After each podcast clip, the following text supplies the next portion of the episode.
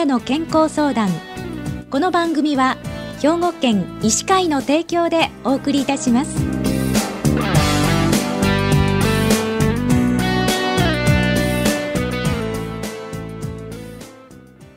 みんなの健康相談ご案内の広市加子です。今週は兵庫県医師会の尼崎市武部整形外科リハビリテーションの武部健先生にお話をお伺いします。武部先生おはようございます。おはようございます。今日はよろしくお願いいたします。お願いします。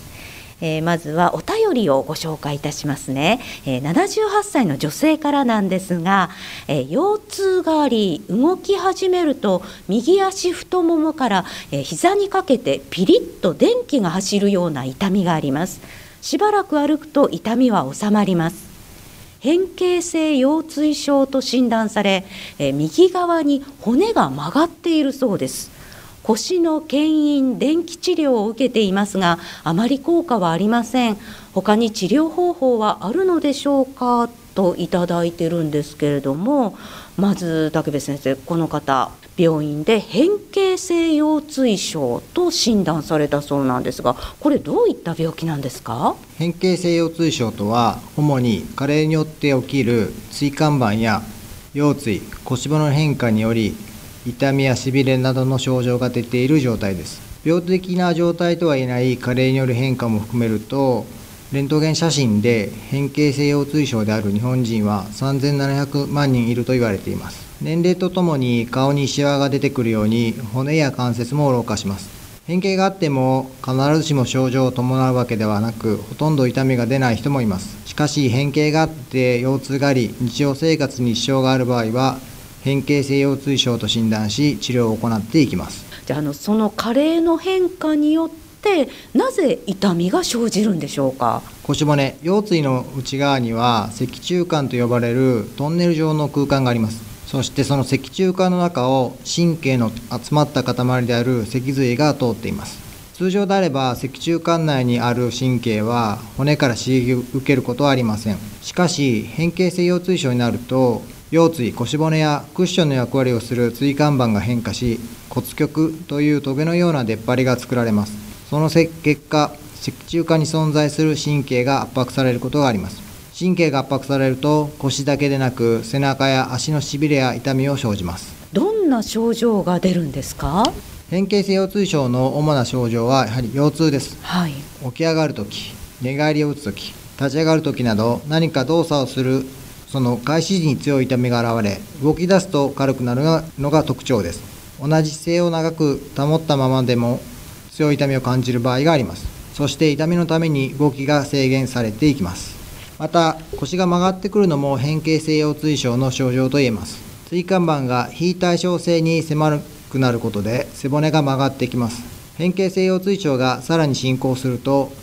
腰椎変性側腕症と呼ばれる腰が横に曲がるような外見上の変化を伴った姿勢異常による強い腰痛を生じることもあります。相談された方は右側の椎間板が傷んで狭くなっているために背骨が右側に曲がっていると思われます、うん、じゃあのどのように治療を行っていくんでしょうか？変形性腰痛症では症状を起こしていない限り治療を行うことはありませんが疼痛が痛みが生じた段階で治療が検討されることになります。治療は主に手術によらずに痛みを和らげる治療法保存療法が行われます。保存療法では大きく5つに分けられますまず1つ目は薬を使う薬物療法。2つ目は相談された方が行っている牽引電気療法などの物理療法。3つ目は運動療法です。4つ目がコルセットを用いる装具療法。最後5つ目がブロック療法です。うん、じゃあ一つ一つ具体的にお話をお伺いしたいんですけれどもまず薬物療法はどんなものを使うんですか？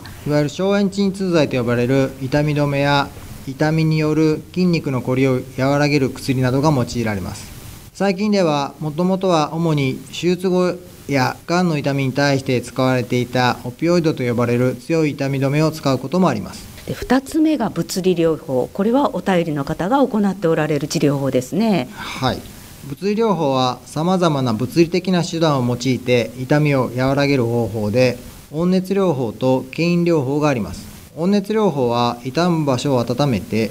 患部の血管を拡張させ血液循環を良くすることで痛みを軽減させる治療方法です。牽引療法は腰を引っ張ることで腰の筋肉の過度な緊張をほぐし神経の圧迫による痛みの緩和を図ります。運動療法というのはどんなものですか？痛みを取る治療ではなく主に腰を支える筋肉を強化し腰の動きをスムーズにして再発を防ぐ目的で行います基本は筋肉のストレッチと筋肉の強化訓練です。腰痛体操は様々なものがありますが運動療法は即効性があるものではないので継続することが非常に大切です。そして4つ目がコルセットなどを用いる装具療法ですね。これはどんなものでしょう？コルセットで腰の負担を軽くさせます。コルセットによって腰椎腰骨を安定させ腰椎の動きを制限して腰部の安定を保ち腰の負担を和らげます。しかし楽だからといって必要以上に長く使い続けると腰を支える筋肉が衰えてしまいます。筋肉の衰えはまた腰痛を引き起こす原因になりますので痛みが楽になってきたらコルセットは外した方がいいでしょ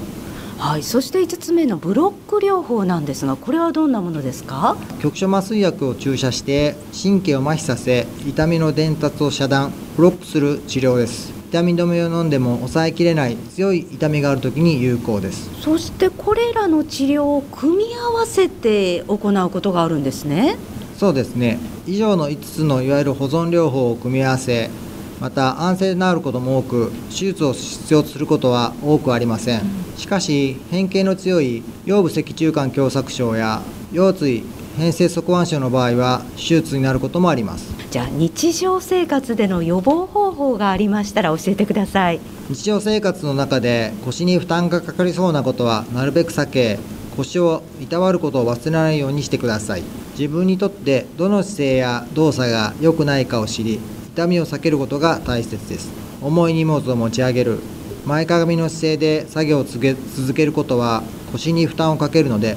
好ましくありません。肥満の人は体重の重みでさらに腰に負担がかかるので適度な運動でのダイエットが必要です。運動で減量し筋肉をつけることで腰痛の予防軽減につながります。しかし腰に負担をかけないようにずっと安静にすることはよくありません。日常的にあまり体を動かすことがなくなっていくと基礎体力や筋肉がどんどん衰えていってしまいます。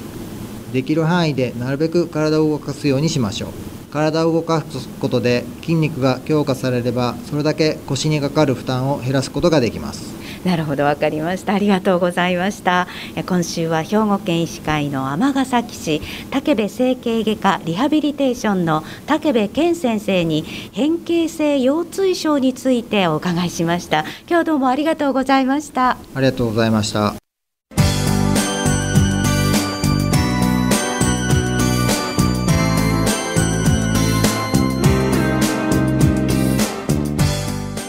の健康相談ご案内は広市加子でしたこの番組は兵庫県医師会の提供でお送りいたしました。